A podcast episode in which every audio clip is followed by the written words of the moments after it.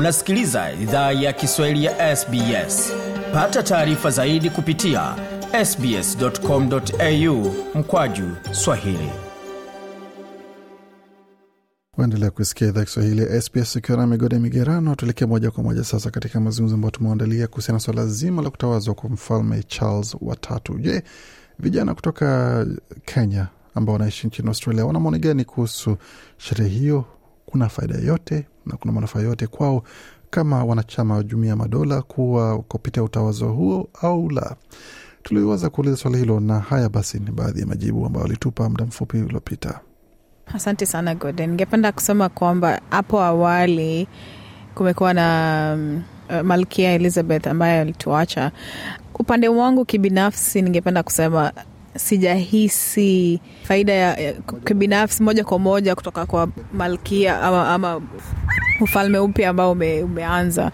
Kwa sababu uh, mimi kama mwanafunzi hapa australia bado tunahitajika kujituma kufanya uh, uh, uh, english.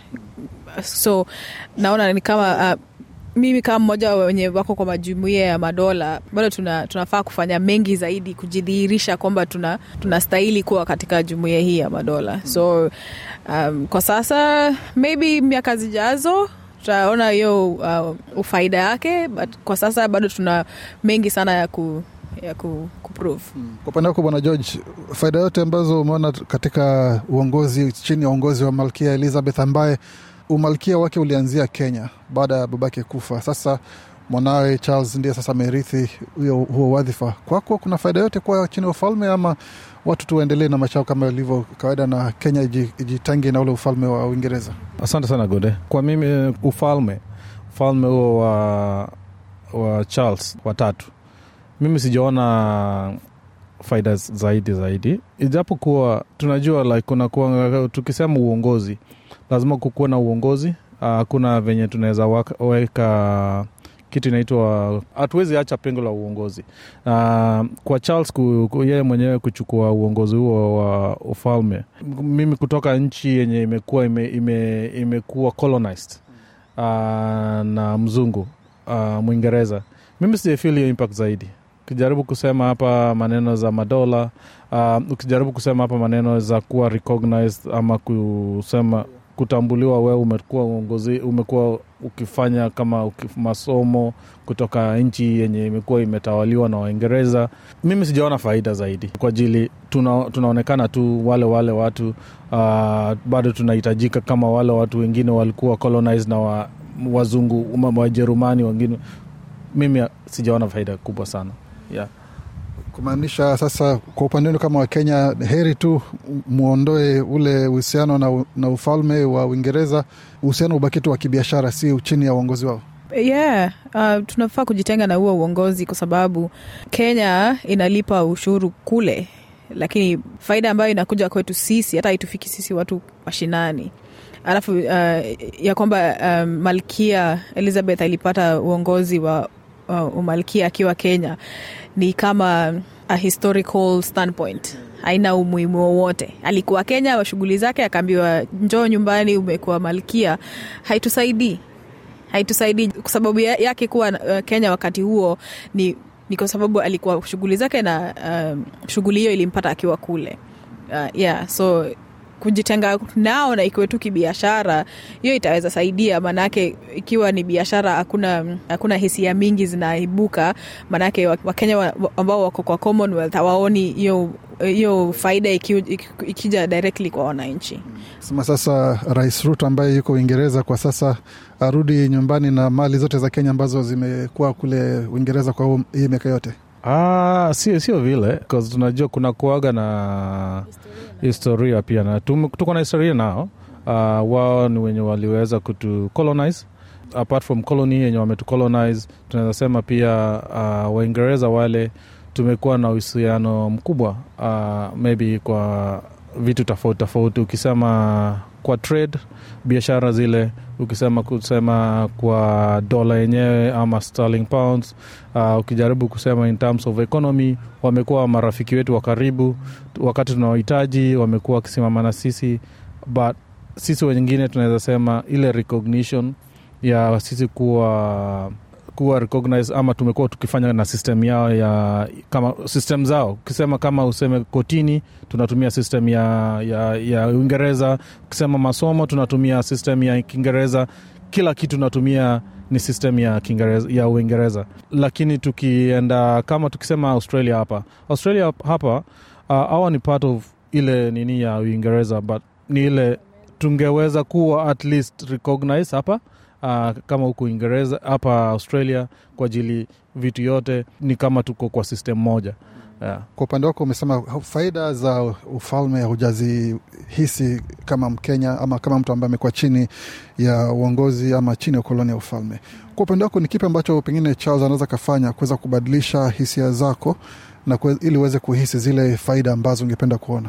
Naam, uh, ikiwa Charles ataweza ku um, amend uh, uongozi wa ufalme na kudhihirisha kwamba kweli sisi wa Kenya tuna, tunaonekana kule. Yeah, itanifurahisha, lakini wajua, lazima nione evidence. Lazima ni uh, like kama uh, kile shida ambacho inanikumba mimi directly kama mwanafunzi wa huku um, australia nikiwa chini ya ufalme wa uingereza lazima nijidhihirishe kuwa najua kuongea kiingereza.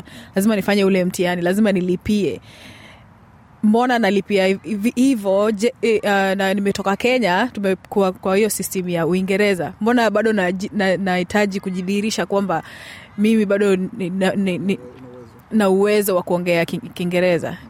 Hapa sasa hivi nashindwa na, na, kuongea kiswahili maanake um, uingereza umeniingia.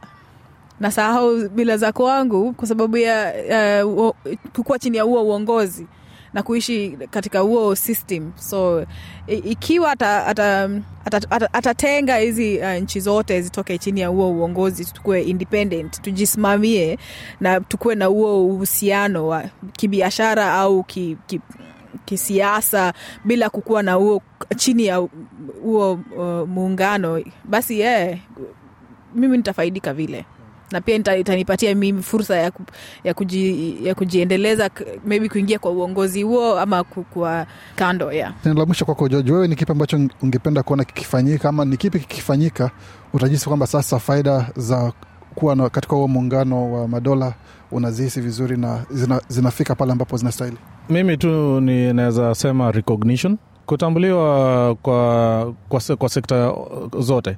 Kwa ajili ukijaribu kuniambia mimi george nimesoma kenya kuanzia nikiwa nasari utotoni na nimesoma mpaka university uh, nimefanya kazi kenya. Na ukisema system zenye zimekuwa zikifanyika pale kutoka utotoni nimekuwa niki, mimi nimekaa kama nimekuwa kama mngereza. Nikitoka kenya ama mtu akitoka kenya directly naende uingereza system ni zile zile. Na awezi kuwa na hakuwezi kuwa na tofauti ati kubwa sana. Uh, recognition hiyo ni very important. Hiyo ni sema hiyo ni kitu ya maana. Na kenye venye mwenzangu alikuwa amesema hakuna haja kuweza ku, kuambia watu uh, naweza ongea kiingereza ama naweza kuandika kiingereza.